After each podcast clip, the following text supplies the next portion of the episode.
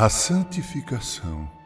Em sua oração sumo sacerdotal em João capítulo 17, Jesus, entre outros pedidos e verdades, se expressou intercessoriamente da seguinte maneira: Santifica-os na verdade. A tua palavra é a verdade. É um pedido dele ao Pai por seus discípulos.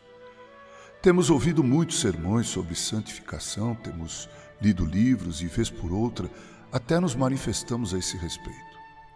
Mas o que é santificação? Bem, há muitas definições, eis uma delas.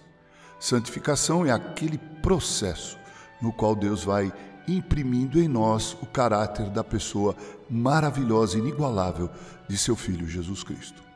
Quanto mais nos parecemos com Cristo, tanto mais evidenciamos nossa santificação.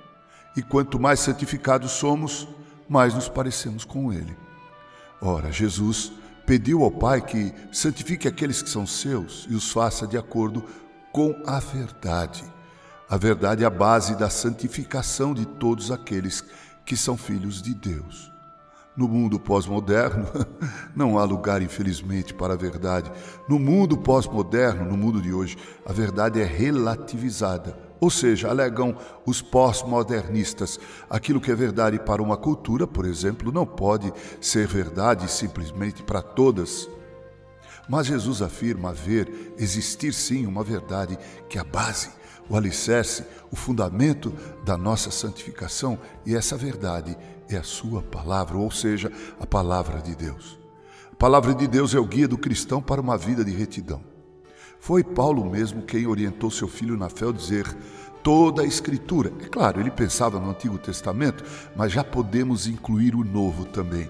Toda a Escritura é inspirada por Deus e útil para o ensino, para a repreensão, para a correção, para a educação na justiça, a fim de que o homem de Deus seja perfeito e perfeitamente habilitado para toda boa obra, 2 Timóteo 3, 16 e 17.